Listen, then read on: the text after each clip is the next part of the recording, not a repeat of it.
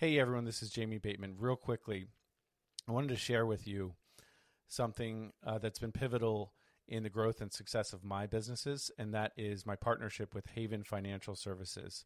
Um, I've been working with Haven for over a year now.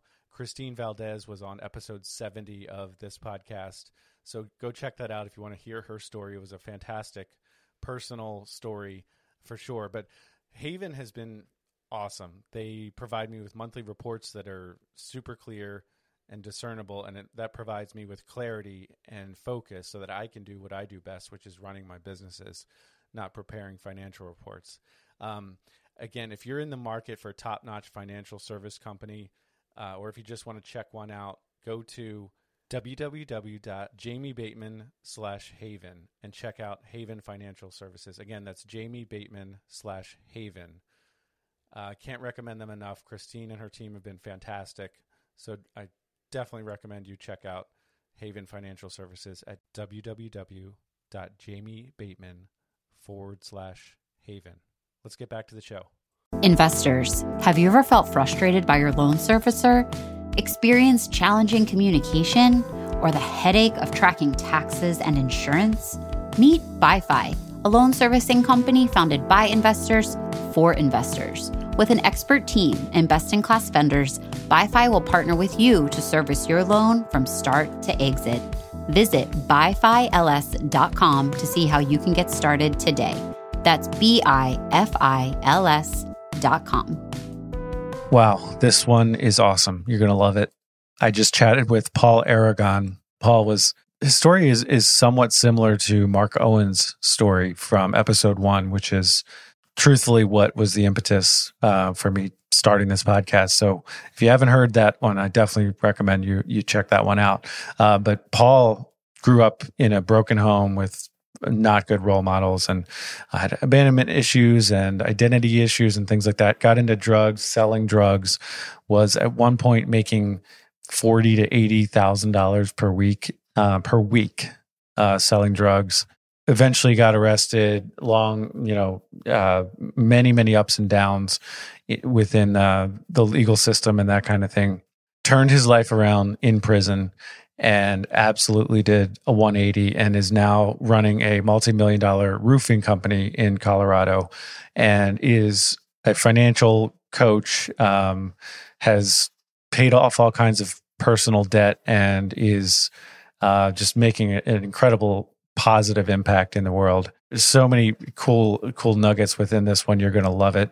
He um, turned his life around by uh, accepting Jesus into his life, and then kind of started with the internal changes, and and now it's clearly making an impact going forward. For so for the the small business owner and for those who have had struggles uh, financially or through the legal system or uh, even you know with relationships, this one is for you. Um, if you've had personal debt, you know, he's the, you, you, definitely want to listen to this one. So I thoroughly enjoyed this one. It, we went slightly long, but that's because I just really enjoyed the conversation and I knew that his story would impact people in a positive way. So enjoy.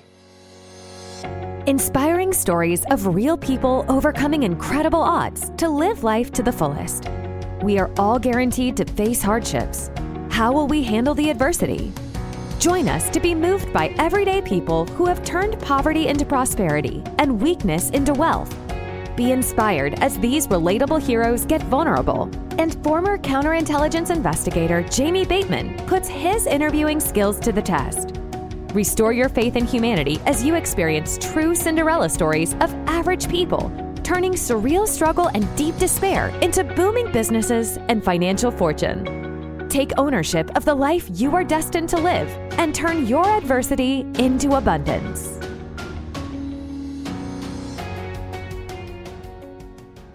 All right, here's the deal you work hard for your money. Isn't it about time you put your money to work for you? If you are an accredited investor, check out LabradorLending.com. Our Integrity Income Fund provides monthly cash flow from an investment backed by hard physical real estate.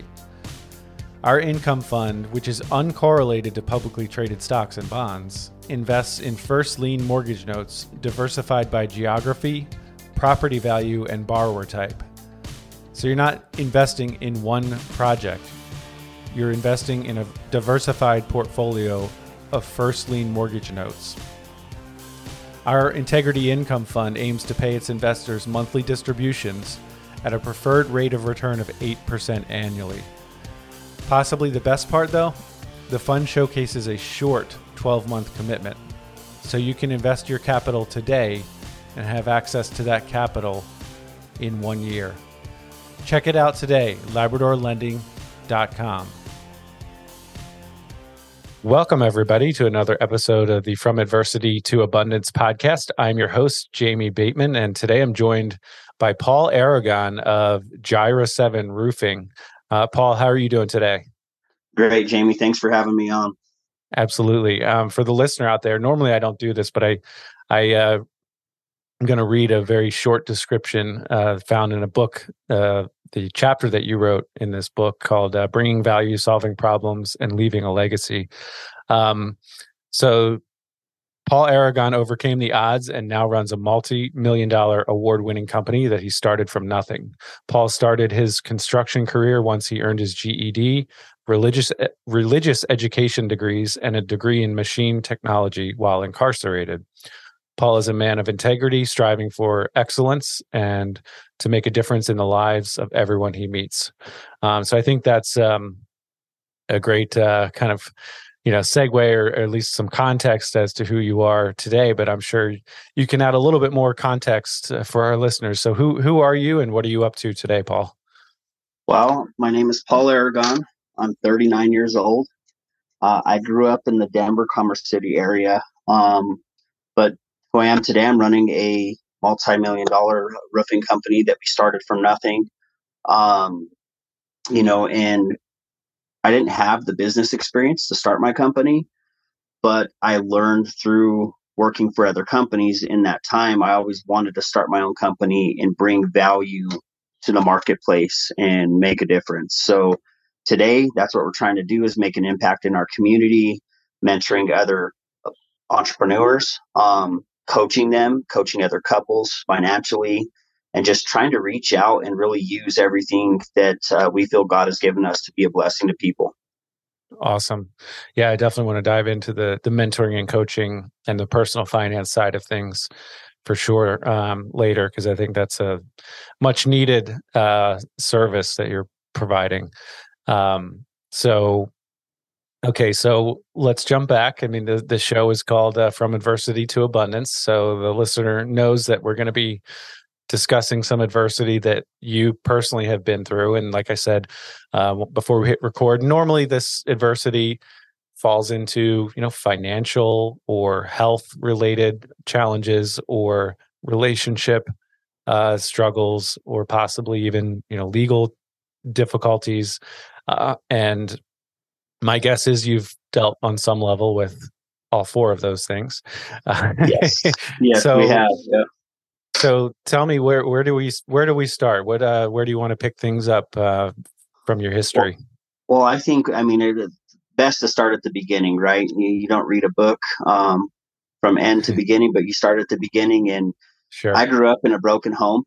Both parents were alcoholics. My dad was a womanizer. Um, my mom was looking for love in all the wrong places. I seen her abused by many different men. Um, drunk all the time. I would get dumped off at abandonment issues. So there's the relationship part there. Mm-hmm. Um, so early on, I had a rough beginning and I started looking for acceptance as a kid in the wrong places. I didn't have a father figure to really show me how to be a man. I was raised by a single mom. She didn't want me around my dad for the reasons um, that I listed before, you know, yeah. drinking and he was womanizing. So he always had money, had his own home, but he was always plastered. And my mom was like, I don't want you around that. I'm like, well, you're drinking too. So what is mm-hmm. that? It doesn't make mm-hmm. a difference. Mm-hmm. So started off there and that led into relationships and me looking to gangs, drug dealing, mm you name it, I was getting in the mix at a very early age, probably 10, 11, between 10 and 12 years old. I was already doing some of the things that probably most people don't do until they're, you know, older teens or adults sometimes. So, hmm. uh, you know, it, it affected my relationships growing from there into my teenage years, I started doing the same thing my dad did. Uh, womanizing was drinking, partying, um, mm-hmm. and I dropped out of school in ninth grade because I was hmm. chasing mm-hmm. money. I was making was making good money. By the time I was 16, I think we were making almost 80 grand profit a week. So this was we selling were, selling drugs. Yes. So wow. went from marijuana. It started, you know, as a gateway, yeah. and then went on to other things. And by the time I was 16, I was carrying around duffel bags full of, you know, drugs, cocaine, marijuana, you name it. So, just curious, you know, how how much of it was were you doing how much you know how much of this were you participating in as far as doing drugs versus no i'm going to be sober and be a drug drug dealer well it started off we were just smoking pot i mean we would mm-hmm. just you know smoke and drink and then sure. we started getting into the bars and i wasn't old enough to drink but mm-hmm. they were letting us in the bar because i was keeping people in the bar drinking all day and all night because of what i was mm-hmm. selling them with the cocaine mm-hmm. so we started dabbling um, started doing a line here and there when we would drink. And then it became like a party thing. So anytime we were partying and I was the party favor person, we would we would start doing some of that and dabbling. Mm-hmm. You know, I wouldn't get as bad as the people that I was selling to, but mm-hmm. I would do it to maintain my level of sobriety to where it wouldn't keep me intoxicated mm-hmm. with the alcohol. It would level me out to keep me mm-hmm. going. And right. that's pretty much what I used it for is to just stay up hmm. um, to keep making money and to level me out with the alcohol. Hmm. And I imagine, eh, eh, yeah, I could be wrong, but I imagine it helps make a make a deal if you're, you know, if you're also a client, if you will. Yep. Yep. Um, you know, but um, so I think you said 80k per week uh, yes. in profit. That's yep. that's astounding number. I mean, that's that's a lot of money. So um, personally, just you know, how much money were you personally taking home at the height of the you know the, your drug dealing days? Oh man, I mean, we were. I had guys coming from Iowa for shipments, and then we had four bars in our community that I had guys selling at, and then I had one myself that I would sit at. So we made um, ten grand profit off the guys, and they would come two or three times a week. Um, and that would be after I paid you know the other dealer or whatever for the for the product and then i would sell it and make my my cut off of it so we would make probably about i would say at least 40 grand of that would would be ours of that 80 um and you know breaking down whatever we broke down i would quadruple my money on that stuff because we were breaking it down into smaller quantities and selling it uh, for much more you know when people buy bulk you can't really do that but uh, it, it was crazy, man, because we were, I was young. Now that I look back at it, I'm like, what was I doing? Where was everybody at when I was doing this? Uh, right, we weren't right. even 21 years old and we were drinking at the bar like adults. Right. And you knew we were young because we looked super young. Sure. Um, but they, I mean, we never got caught there and mm. it was just crazy. Yeah, no, that makes more sense now as far as your ability to i mean i know you said you didn't have any business experience but the reality is that you were starting that was. Know, from that was business experience and learning how to scale and um so okay so you mentioned being i think about 20 years old so um pick it up from there. What happened at that point? So if you know from 16 to 20 we were really just having at it and then once i started getting at the drinking age, um, I started developing a lot of enemies. And I had met a girl at 19 at the rec center working out. Go figure, I was still trying to mm-hmm. work out at this time, um, doing all these things and putting all this toxins in my body and poison. Um, still working out, met this girl, fell in love with her. We hit it off. I didn't realize she was a bit younger than me. She was upstairs working out the rec center. Meet her start selling to her family um, the marijuana. We we start dating real seriously. Time goes on. I find out she had a boyfriend, almost getting in fights and getting stabbed and all kinds of nonsense. Wow. Well, fast forward 22, um, people start telling on me. They start calling the cops. I start getting followed. Um, things start coming to a close really quick. So at age 22, I found myself arrested Um, I had had pre- previous arrests with uh, as a juvenile with possession and consumption of alcohol by a minor and possession of marijuana. Um, got caught driving under the age while drinking. Uh, lost my license. So this all led up to this other big circumstance where we had a domestic violence because I was drunk. Mm. Um, her family had called the police on me because of the domestic violence and then told them I was selling drugs. Mm-hmm. And they hated me after all of that. So I got arrested. Uh, the cops went into my house. Um, I was renting my base, uh, the basement of my uncle's home, and uh, they searched my room. I had took everything out except for I left, you know, residue and stuff like that in a safe that I had there. Um, they found stuff in the trash where they could tell I was manufacturing something. Hmm. Um, you know, baggies with corners ripped out of them. So mentally, before we bef- before you kind of, I think we're getting maybe close to, to the to the well, no, but just close to rock bottom or or moving that direction. Yeah. But before we get there, so what's going what's your driving force? I know you said acceptance um and things like that but mentally kind of what are you striving for? Is it just is Uh, it just a party? What's your end goal with with all this? Is there even an end goal? Well, and and to me, I thought, man, I'm I'm gonna be rich. I'm gonna, sure you know, I'm gonna be like a kingpin. And people are gonna do what I tell them. We're gonna run the city, and we're Mhm. gonna start connecting to the surrounding cities. And then we already got stuff going to the state, uh, another state. We were got had stuff going to Iowa. They were driving out. Um, so wealth and- and power um and i guess freedom I I kind of wanted to prove to my parents, well, see, I didn't need you guys anyways. Look at Mm. me. You know, I'm on top of the world.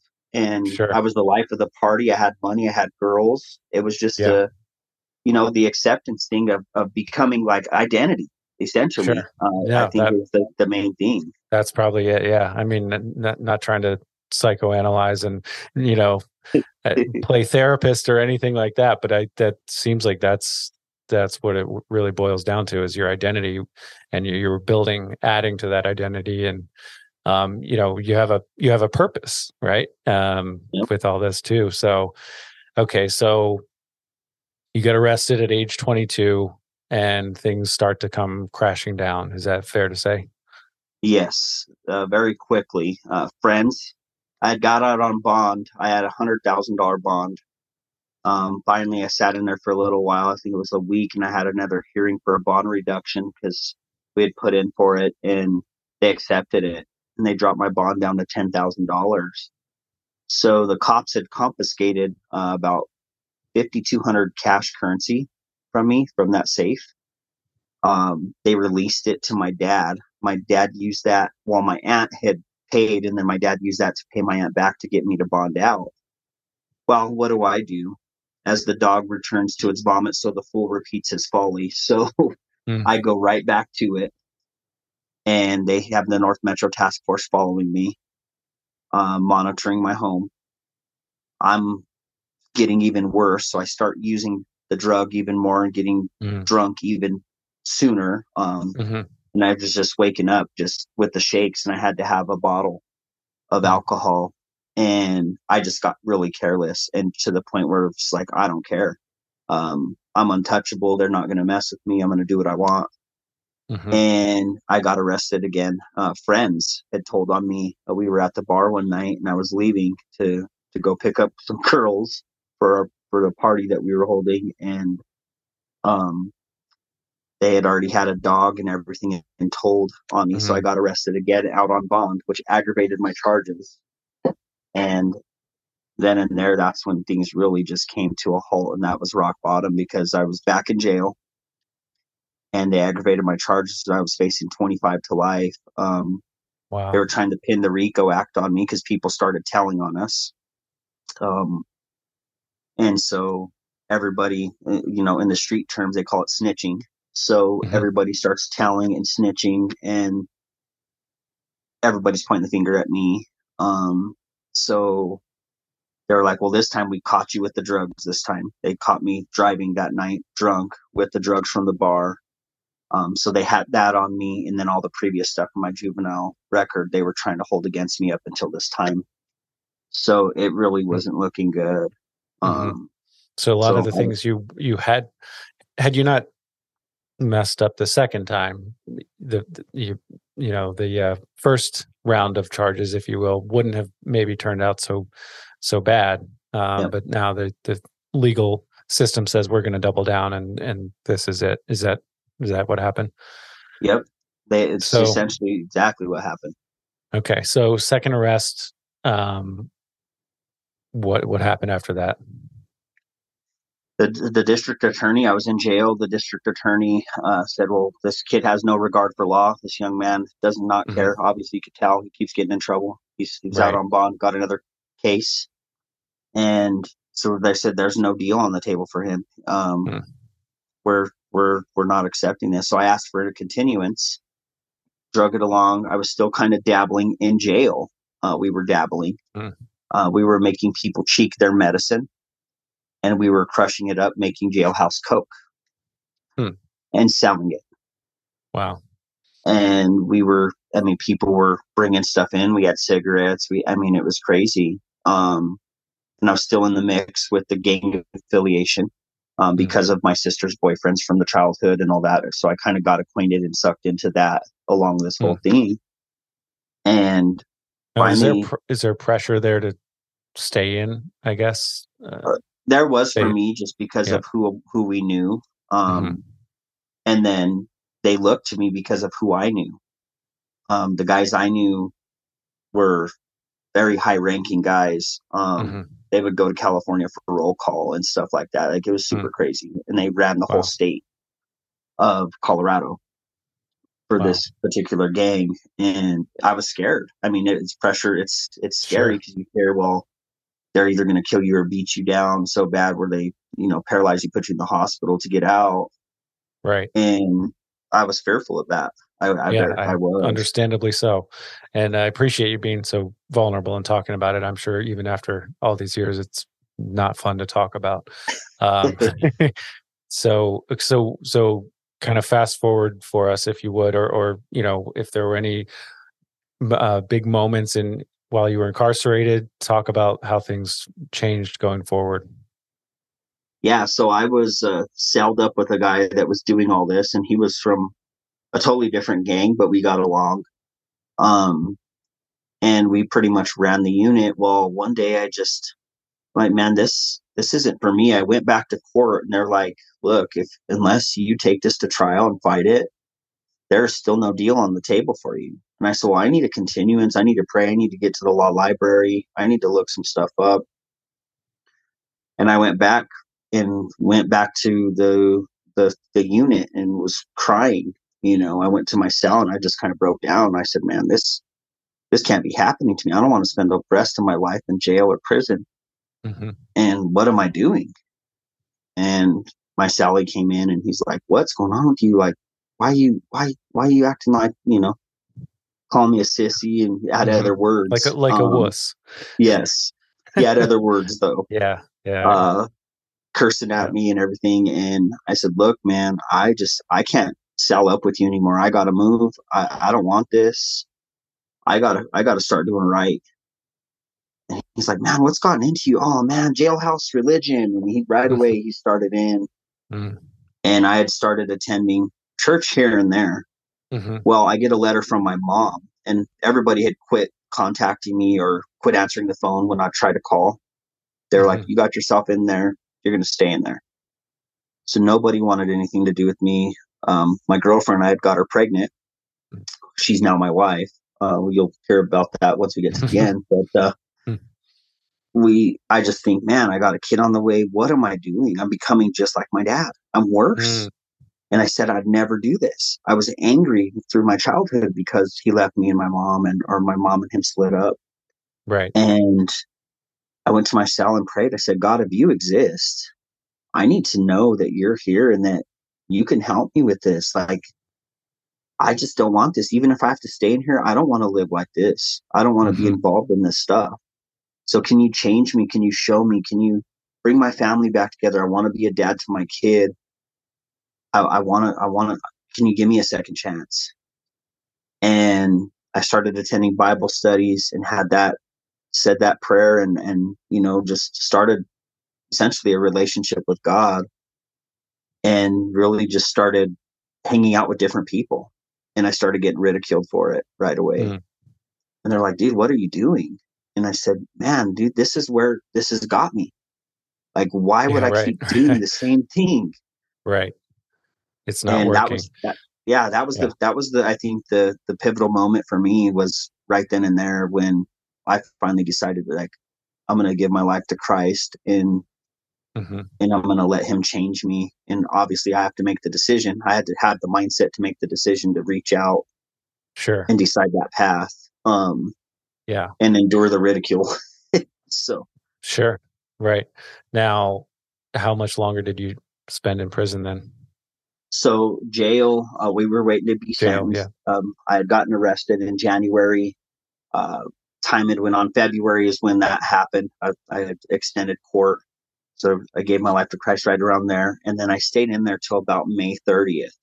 Um, I got sentenced in April, but in that time, um, I went back to court. Uh, they offered me a deal so mm I hmm. told them, well, I need time to think about this and call my family. My family starts talking to me, answered my prayers. mm My family starts wow. interacting with me. I had lost my townhome, my cars. My cars were in the impound. Like mm everything, I'd lost it. Um, cause I just had, you know, um, while I was out on bond, I just had moved out of my uncle's house and got my own, my own hmm. stuff and, uh, lost it all. Lost all the, you know, all the money, all everything was gone. Um, and they asked me, well, do you want us to bond you out again? Like you're not sentenced yet? And I said, no, leave me in here. And they're like, what? I said, yeah, leave me in here. I'm get, I'm going to get my GED. Don't put money on my books now that you're talking to me again. Don't send me any money. They're asking me, do you want some money? And I'm like, no, mm-hmm. let me stay indigent. And they're like, what is wrong with you? Who are you? And they're like, my sister's like, where's my brother at? He cusses like a sailor, sailor every other word, the cuss word. And I said, God's changing me like this. He's real. He's real. And I came back to my jail cell that, that day after court and I was screaming in the pod, God's really answered my prayers. My family's talking to me. Court's going they cut, good. They now. cut me like, a deal. Yeah. Or they yeah, want to. And yeah. they're like, oh my God, this guy's lost it. He's like, jailhouse religion. They start teasing me again. Well, how and, much of that did, so I, I would guess in court, you, you brought that up, right? Or it's brought up as far as the changes you're making, right? And yeah. as, but how much of that do you think they they look at you know the, does the system look at this guy and say come on man we've heard this one before yep exactly they're like well we've heard that before mr aragon that's great if you are doing it but we we need more than this um so they were still they were willing to give me a deal with the, the district attorney but the judge that you could just tell by the looks of their faces like we, we hear this all the time Sure. You know? I mean, it's understandable uh, from their right. perspective. It, it's you know, used a would, lot as a crutch yeah. and as a cop out to try to cover stuff up. Yeah, and it's it's easy to talk a big game. You know, let's right. be honest, right? So um, they don't know you. no. So okay, so but these in reality were very real changes that were happening happening internally. Um, yes. It sounds like you were getting friction, or at least at a minimum, questions, serious questions and doubts from pretty much all angles. Um, but but at least you're getting some communication and some support from your family and making some headway with the legal system. Um, right. So fast forward up and kind of walk us through, you know, from that point until your uh, eventual release, if you would. Right. So things start coming together. They let my wife, along my girlfriend, come with me, come to the jail, visit me with my son. It was just a video and things just continued to change. Finally, they plea bargained it down. I get sentenced. They said, okay, we'll see if probation will accept you, and we're going to see if uh, if probation doesn't accept you, we'll see if the halfway house will accept you. So if I go through these screenings, got sentenced, but it was on condition, right? It was conditioned that I accepted the plea plea bargain agreement that I would have to go through these um, you know investigations they would they would pretty much interview me to see if I was a candidate for either. Well, the, the probation screening failed. They accepted me for halfway house. I get sentenced to six years in the halfway house, hmm. um, with the condition that I can't see my girlfriend or my kid wow. because she's a victim in the case in the first case. with the do- domestic. Okay. Got it. And I said, well, how can you do this? And I didn't realize because they knocked off a ton of time from 25 to life. I got it down to two to six and they gave me six. Um, so I was like, I'll take it. You know, Sure. I'm not doing 25 to life or for the RICO Act and, and kidnapping and all this stuff. So we got ourselves in a lot of trouble. I had seven felonies. Um, so I Mhm. was like, I'll sign whatever it is. I'll sign for six years. That's fine. Sure. And um, they they sent me there. I was doing well, got a job, but we didn't stop seeing each other. I took Mm. pretty much penitentiary chances to see them because I felt like, well, man, God, this is unfair. I'm trying to do right now. I'm trying to follow you. And you know, I got my GED while I was in there, graduated cap and gown. Um, I did parenting classes. I mean, I did whatever offers that they had in that county Mhm. jail. And then obviously distance learning Bible studies I had begun and uh, got out and continued to do the same thing, going to church. My mom started taking me to church. Uh, she had prayed for me for all those years. She had changed her life around after a head in head on car collision when I was about um, 12. So she had prayed for me all them years, but I was running the streets. Um, so kind of a, a, you know, I left that part out, but she had been Yeah. praying for me for all them years. Yeah. You never know what's going on in the, the background. You know, people. yeah, and it's super crazy because I think that was that was what impacted me. Her love, I would Mhm. persecute her and call her names, and finally got sentenced and went to the halfway house, uh, do, doing well. But then um, there was a girl at the halfway house, very flirtatious, and for some reason, I don't know what she had it out for me.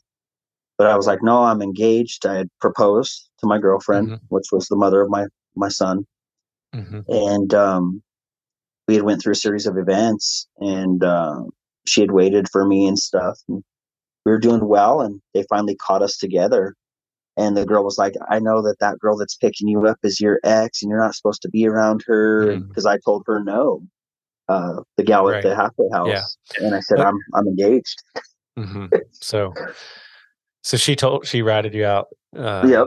As far as the visits with your now wife is what it Yep. sounds like. Okay. Yep. Yeah, and I and I think you know, oftentimes that's how these things happen. Is like you you already mentioned multiple times people telling on you, which Yep. maybe in hindsight.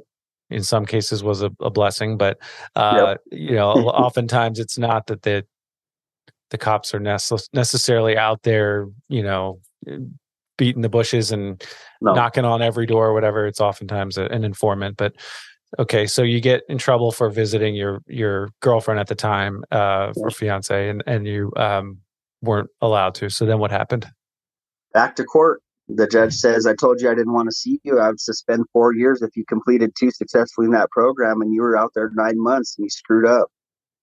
So I'm going to sentence you to DOC, to the Department of Corrections for the six years. wow So prison. Yeah. Um, and, you know, in there, I continued to, um, I got moved around a lot. Uh, met a lot of people, but continued the Bible studies. Continued. Uh, they had more programs there. Um, and then I was starting to get physically fit because I was like, I'm not gonna just sit around in here. Um, hmm and then they made you work in there for 30 cents a day or sometimes 60 cents a day if you worked a full day. Hmm. So that's how you earned your keep uh, in prison if you didn't get money sent in. And uh, just took every program possible. I mean, I got custodial certificates, machine shop certificates. I earned four degrees in religious education while I was in there. Um, and I got good time. So I ended up only serving, I think, about two years, six months okay um, on that. Got out on parole. They didn't want me seeing my wife. Um, and I went back for six months again um, because Wow. I had got her pregnant with our second child, our daughter. And uh, I have three children. Um, and then I did that and got out um, finally in 2011. You know, fast forward from 2009, I finally got out of prison. Um, this all originated in May of 2014. Um, or wait, not, or not 2014, 2006. okay Sorry. May Yep. 14th, 2006. Sorry, I'm getting the dates mixed Yep. up. And then finally, you know, went to jail January, May, now December. Now it's fast forward a year or two years. I get out and um, finally discharged in June, like 21st of 2011, completely off paper, scot free. Um, was working for a guy that did roofing from church. Was mentored by my pastor, and uh, became an intern and just continued to grow and develop and get healthy. Um, I was working out in there, I was running three miles every other day, hitting the weights almost daily um, if we had yard, but it continued them habits of that structure from prison mm-hmm. out yeah. to the streets. And that just um, self improvement in in every way possible. It sounds like. Let me ask you real quickly. We don't want to spend too much time on this, but right. you know, visiting no no it's it's all good i mean it's it's fascinating but uh, this question about um continuing to see your girlfriend fiance i guess how do you view that now in other words i mean i know you she, right. still with her but right. but i guess the question really boils down to you were clearly breaking the rules right and you know but maybe if she wasn't in your your life you wouldn't have done so well uh, with the self improvement so how do you view that decision now uh, um, from a kind of i'm breaking the rules but i think this is the right thing to do how do you view that now well you know at the time i thought it was right and i'm like man this is my family this is my motivator this is my mm-hmm. why i have a sure. kid now i have to live right i don't want to yeah. do what my dad did to me yeah. um by leaving me uh, and, and not giving me an, an, example or a father figure to look up to sure. or, or, to care about me and, and yeah. give me my identity, right? So I look at it at a couple different things. I mean, after looking back and going through it all, the Bible says to obey the authorities, right? Sure. But then also it says if the authorities tell you to disobey God, mm-hmm. or, or mm. we obey God rather than men. So it was definitely difficult, but I look back yeah. now and had they not been in my life, like you, like you mentioned, yeah, I, I don't think I would have did as well. Um, sure. I did yeah. do it for myself, but there was that external uh, force, yeah, if you will, uh, sure. motivated, helping yeah. push me uh, to that next level of, Understood. hey, I got to do this. Yeah, no, it's it's probably almost an unfair question because it's it's it's impossible to answer, but um, it, it's you know, and and you don't know how it would have turned out, but um, so okay, so you're clearly on an upward path as far as making progress from a personal development, um, you know, spiritual development, physical development, and now also you you just happen to have some uh, roofing professionals placed into your life it sounds like and so hey i'm going to start learning this. Um, so kind of as we as we wrap start to wrap up here not wrap up yet but um, walk us through kind of the roof the progress as far as um, roofing and small business. How did that all go well and and i had in prison i had had a dream and a vision to eventually use the things that I was doing, whether it was machine shop or whatever. I just wanted to run a business. So I had wrote down a list in a journal. I was journaling in there, hmm. um, whether it be prayer, scripture, or just goals. And I said, I want to learn this, this, this, this. And I had this list and I'd pray over it constantly and I'd keep it before me daily and pray over it and submit it to God and say, look, I want to learn all this. I want to be a good man. I want to have a good job when I get out. So that kind of that that kind of sorry about that dog here. Um, so I took that list and you know continued to work on it and improve. So when I met this guy, um, I told him I want eventually want to start a business, but I want to be in ministry. He's like, well, you need to work. You know, you need to supply for your family. Right. He Was a good doc, a good guy at first, but then later on, uh, he had me he taught me sales, taught me how to measure roofs, taught me how to knock doors and all this stuff to get business. Um, I started doing small repairs and stuff for him. Well, things went south pretty quick. Um, mm. My wife had told me I don't. I said something bad about this guy. Mm. I don't know what it is. Mm. Ended up ripping me off after I started doing really well in sales. It was my first year. I had done some construction. I've been around construction because my dad built houses, but it was you know I was so little. Sure. Um, did the window replacements and stuff as my teenage years with a buddy of his. But uh, this was, you know, my start in, in roofing industry, and we did Yeah. some tear off. I got heat stroke. Learned real Mhm. quick that being up on the roof is not fun. the guy ripped me off, and little did I know the same the same type of people were running the company. Hmm. And I lost a ton of money and had had a third child at that time, um, and got out with that third child being born. And I'm like, so man, you were, what were I you a how, how did you i mean were you a partner in this company or how did you No, I was just a sales guy at 1099. He had recruited me at church, recruited a bunch of us church guys. so how did he rip you off so badly i mean just just commissions So that he owed you that he didn't pay you or something Yeah, that- we were working under the table kind of at first, just Mhm. kind of, you know, knocking doors for 20 hours a week. We'd get 200 bucks for that. And then he'd have us do side jobs. So kind of subbing us work.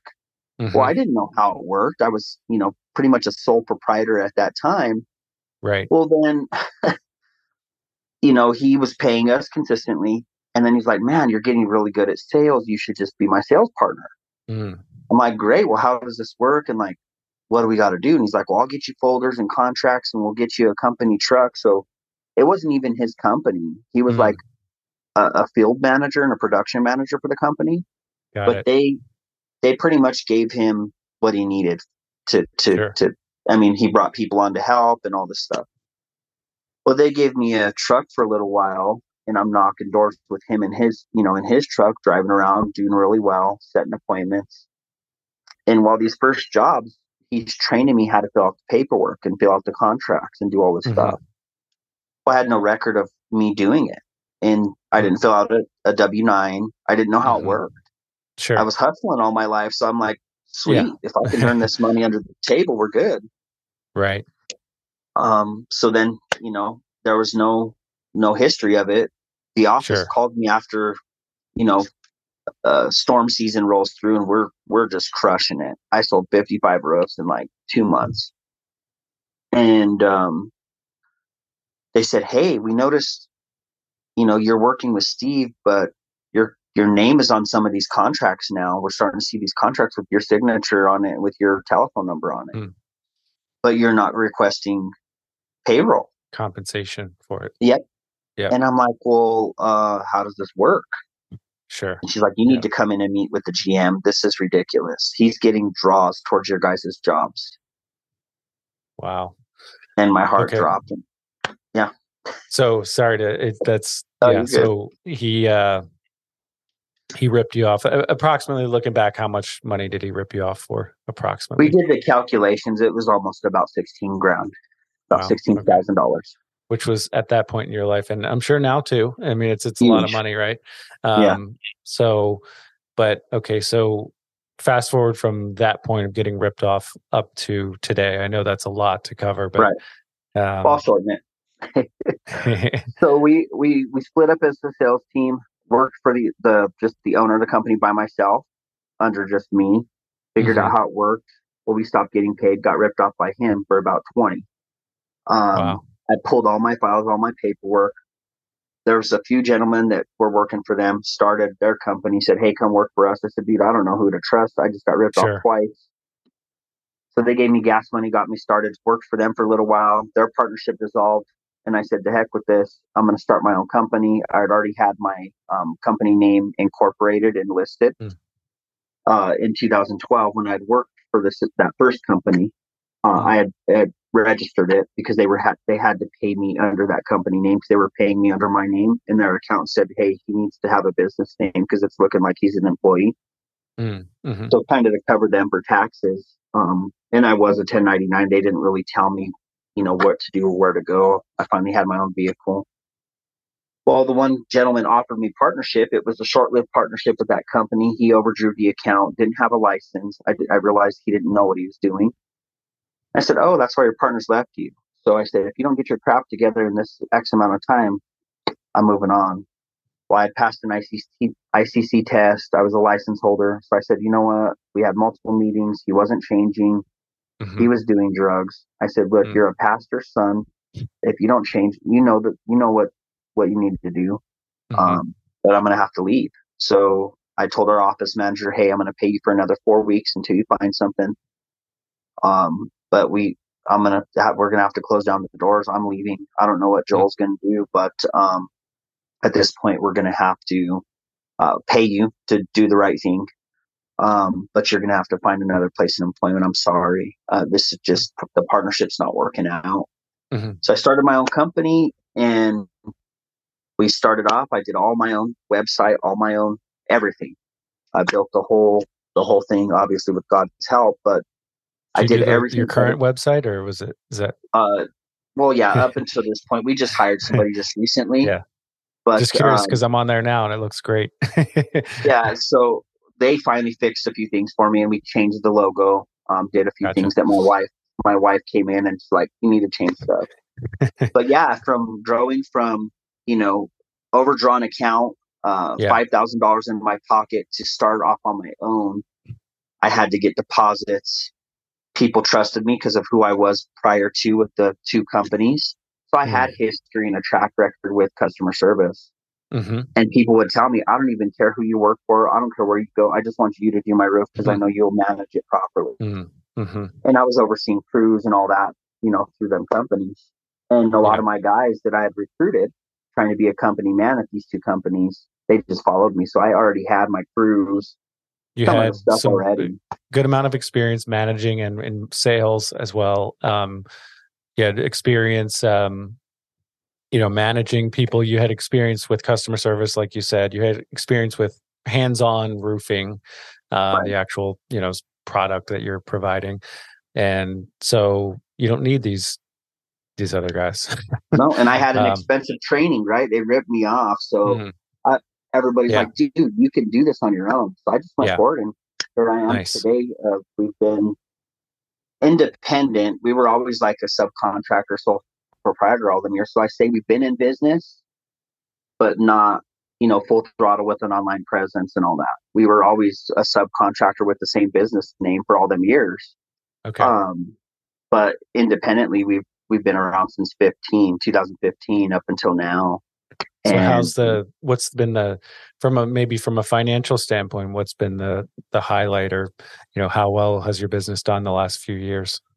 Our greatest year, um, we had back to back million multi million dollar years uh, right before COVID hit, and you know we got up to two point five million dollars, and it was just me. It was a one man wrecking show. Is that and, that's in uh, gross sales or? Yeah. Okay. Gross gotcha. sales.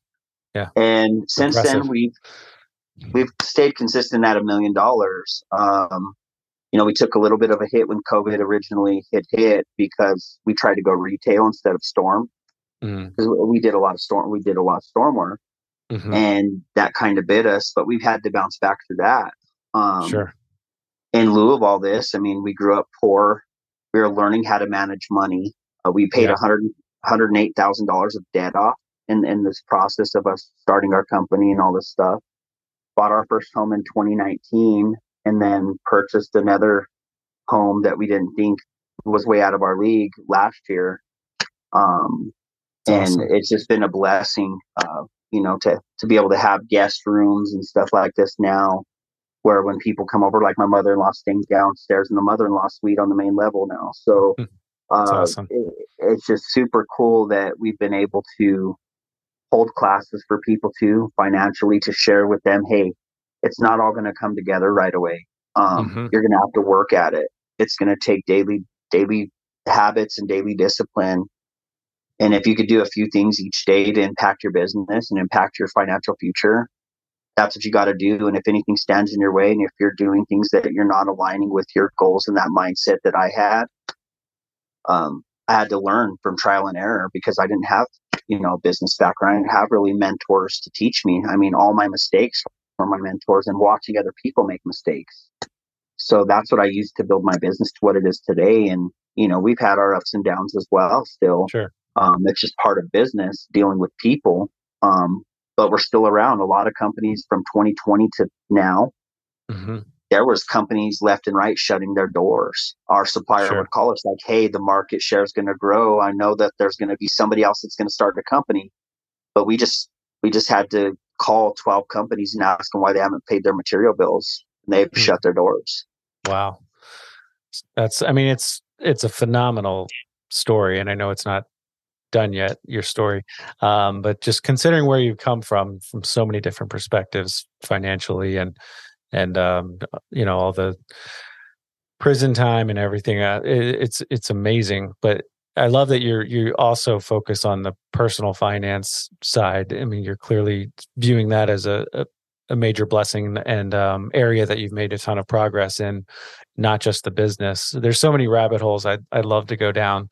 Uh, but looking back, and and I, we're going to get to a few questions here. But looking back, what are you've already spoken to this somewhat, but one or two just kind of lessons learned. I know it's impossible to distill it down. You probably have 20 lessons but for the listener out there you know looking back what's a one or two lessons that you've learned out of all this? I mean at the end of the day it's up to you to make the decision. Uh, you can't give up. Just because you endure a little bit of hard times doesn't mean that it's the end of the it's the end of the road. You're still alive you're still breathing that means you still have a purpose and there's still room for you to grow and learn and achieve so much more and to help other people. Um, one thing that motivated me to do that, and that's I think that's my biggest takeaway is God didn't waste any of this. He used my adversity mm-hmm. to elevate me. Yeah. Like I think about an eagle, the winds cause them to soar above heights that none of us could even fathom to even think that we could get up to, right? I mean, sure. Sometimes they're up there and I'm like, holy cow, that's almost touching the plane. You know, the plane's yeah. flying by. I mean, the Eagles get up there with the winds of adversity. So that I think pushed me. And there was times where did I want to give up? Sure. But using everything in my life and watching people fail and watching people mis- make mistakes instead of just ridiculing and focusing on them, say, well, I'm not going to do that. I'm going to do this different. And then making a plan from that mm-hmm. and just using all them things, not giving up and letting them wins take me. Like even yeah. now this year, we've had a, a, little bit of a rough season here towards the end. Um, mm-hmm. But I know there's a purpose in it. Yeah, there's a purpose in in your pain. So that those are those are a couple things yeah, that no, I would say. That's huge. Um, and it's it's not always easy to see it in the in the midst of the the storm, right? Um, no, but just to know that you will have more struggles, you will have more challenges, and that it, like you said, they don't have to be uh, wasted they can be used for a greater purpose and used for your benefit your family's benefit and those around you. Um, I'm going to fire through some questions, then we can talk about uh, kind of how you're helping people today. Um, yes. What's one thing that people misunderstand about you? Oh, I'm easily misunderstood because I could come across as insensitive. okay. Yeah. I, I say things and it's because I care so much about yeah. people yeah. It, like, you know, it's almost like a child. You see your child and you, you see the potential. You're like, well, what are you doing? You know, why are you doing that? You know, you have yeah. so much potential. Why are you wasting it? So that's that's the thing mm-hmm. where I think people misunderstand me is I come across very abrasive. Yeah, but I can I, I can relate. So that's why I'm smiling. yeah, I get it. Um, what's we've already talked about a, a, good bit of this but what's one of your biggest failures um, or how would you frame your your one of your biggest failures or setbacks in life oh well i mean there's a few that i can think about of just not getting sucked into the crowd not being a people pleaser um I wanted to be accepted as a kid because I was searching for purpose and identity. Yeah. But now, as as I'm running my business, one of the failures I had was just really not not having a full plan or my expectations of certain things that I was doing, mm-hmm. whether it was of myself or people I hired. Uh, yeah. I kind of let go and got kind of complacent, and I didn't keep my hand on the wheel, so to speak. So I mean, just the, those are the things that I've learned from of just like investing in stuff and just thinking, oh, leaving it on autopilot and you know, kind of got lazy with stuff. You know, we had multi-million dollar years back to back to back, and I'm like, oh, you know, we're our reputation's growing, we're killing it. Sure. And then we took a 63% hit right away in that wow. first quarter. and it was like, holy crap, year over year, that's 63%. That's huge. Yeah, and that's massive. Uh, it hit me hard and it was a big failure for on my part because I started becoming reactive instead of proactive. Got it. Within your business, you're talking Yep. about. Yep. Yep. Yeah, I, I just uh, was trying to find the quote, but I it, I'll, I'll summarize it. But I just read uh, something from a CEO the other day who basically he said that all businesses are, uh, you know, if you if you peek under the the hood, all businesses are essentially one big um, cluster, if you will, and, and you know they're all screwed up, and some some despite of all the problems and challenges and chaos are still profitable and so you know for me because i have uh, several different small businesses myself and you know it, it can i read it in a it's it's comforting to me to know that look even the big businesses that you think are all buttoned up apple and all you know they got they have issues right so Yep. and it's probably pretty easy to find the issues and the people who work there know about the issues but you know there's a there's a lot of chaos in in um, small business and entrepreneurship so for the listener out there i mean it's you know it's not easy um and but if you know that this is okay and there you know you can still be profitable you can still get through it um i think that's a healthy way to look at things Yes. So- um if you could have coffee with any historical figure who would it be oh wow. That's that's a tough one. There's a lot of people I'd like to pick their brain. Um, who comes to mind doesn't have to be your your favorite but just one or two I mean, I have I have two. Obviously, if I could meet God face to face and have coffee with Jesus, that'd be great. Um, Yeah.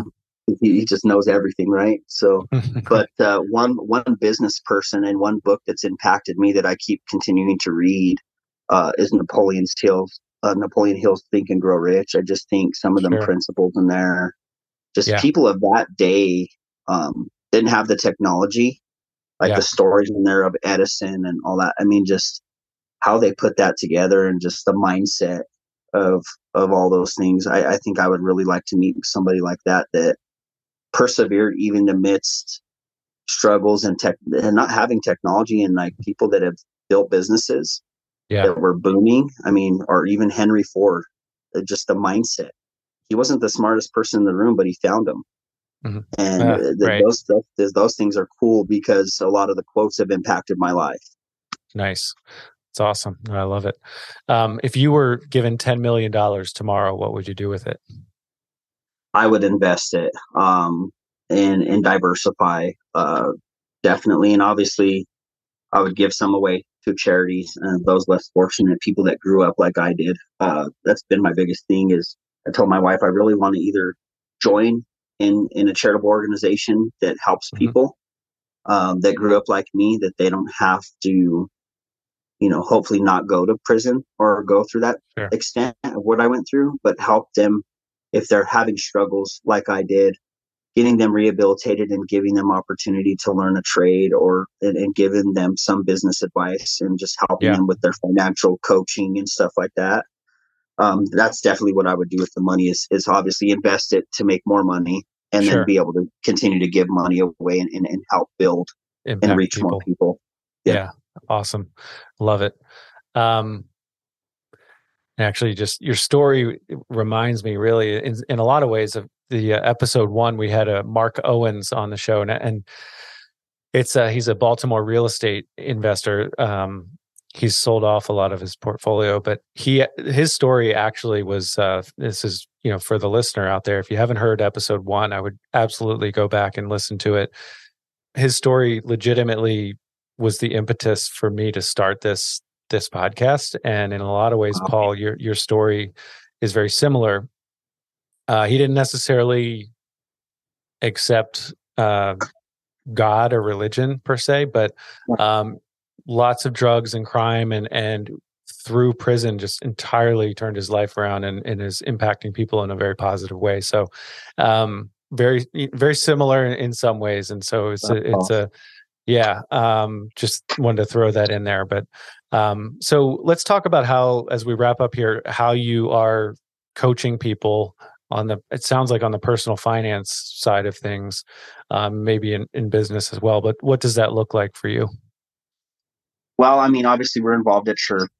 Uh, i was a men's pastor for a while so my ministry was to men. Um, just for men to lead at home because if you can't lead by example more is taught than taught. I always i always say and we always say oh tell them all this stuff you know? But at the end of the day if we could reach the men then we reach the family um, and if the, if we could get the husband and wife on board with couples coaching with sure. you know teaching them how to budget most fights in a marriage start with money usually adds a lot of strain to a, a marriage or a relationship yeah. and if we can help the men lead their families, love their wives, then their children are reached and generations are impacted. So yeah. we've started with our sphere of influence within the church.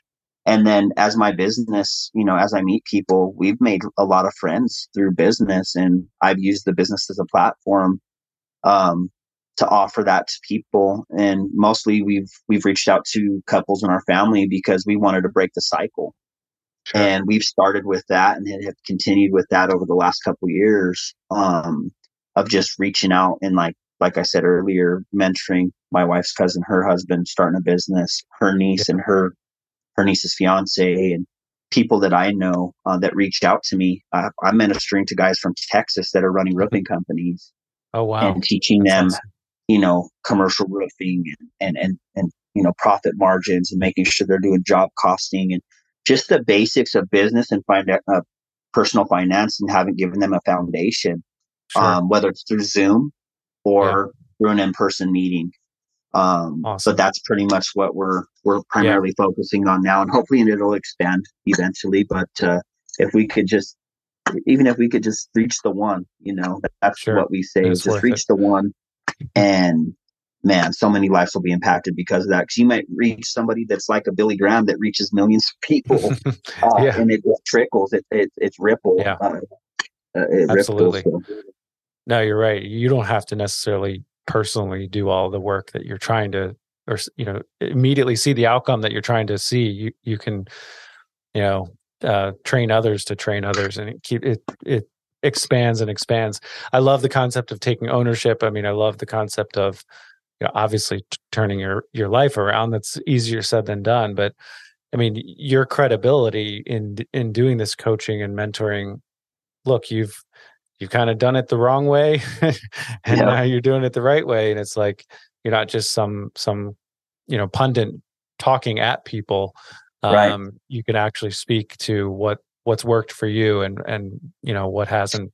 And I, I just love also the fact that you know, a lot, I think a lot of people hide behind the fact that, you know, money, people say money doesn't buy happiness or, you know, and, and I, you know, we could save it for another day, the, the, uh, uh the eye of the needle type uh, stuff. But, right. but, you know, the fact is money is all throughout the Bible and it it's extremely important, you know, and, and it could be used in terrible ways and great ways. And I think it's very powerful. And it, it, personal finance is is hugely important. And unfortunately, a lot of people will, in my opinion, take the easy way out and right. and not deal with it.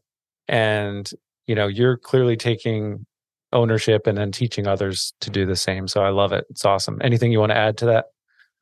Money's a tool. Um, money will make you more of what you are. I've heard it said by, you know, various uh, financial people like Dave Ramsey and other people.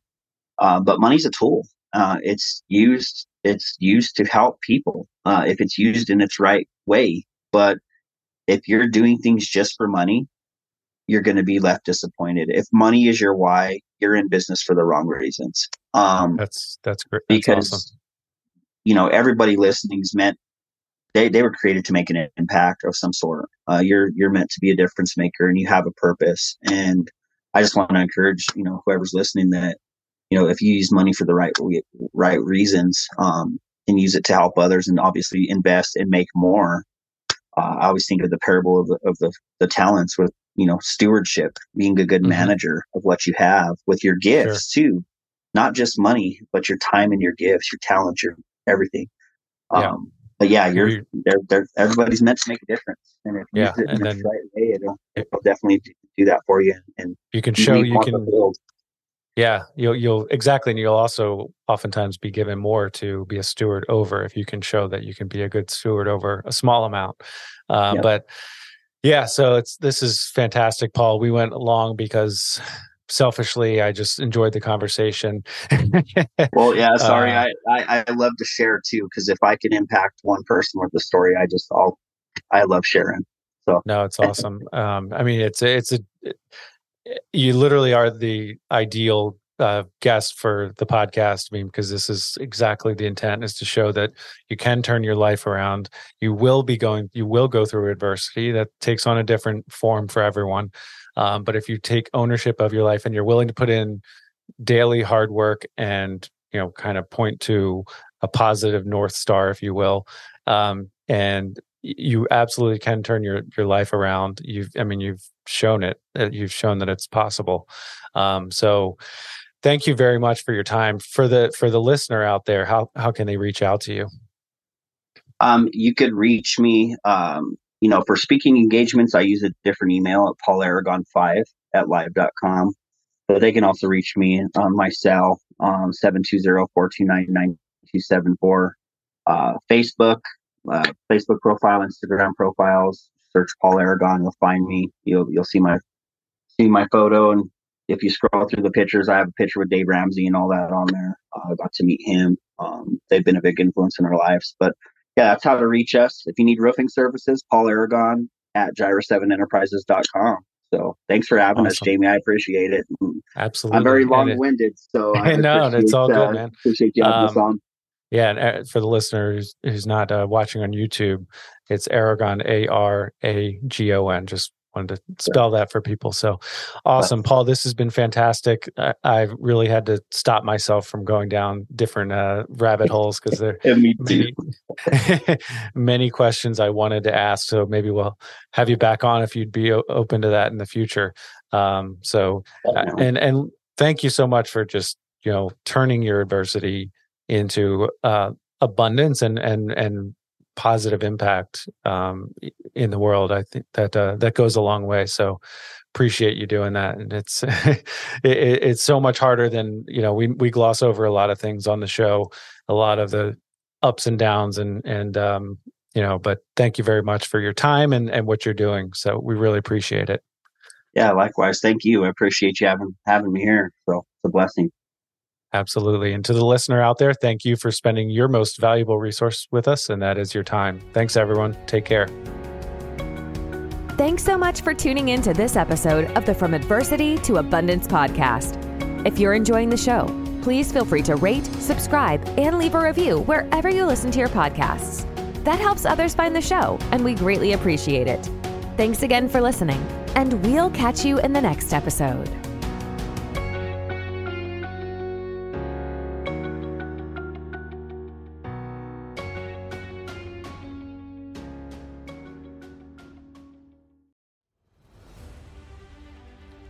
Hey there, it's Jamie Bateman. Ever felt boxed in by life's challenges? Dive into my new book, From Adversity to Abundance Inspiring Stories of Mental, Physical, and Financial Transformation. Available now on Amazon. From a former bank robber's redemption to a young entrepreneur's victory over hurdles, these stories are not just inspiration, they're the roadmaps to your transformation. Whether for you or as a powerful gift to friends and family, especially those who might not tune into podcasts, this book is a beacon to a life of abundance. Ignite that inner fire and set your course to the life you've imagined. Purchase yours today on Amazon and light the path for someone you love.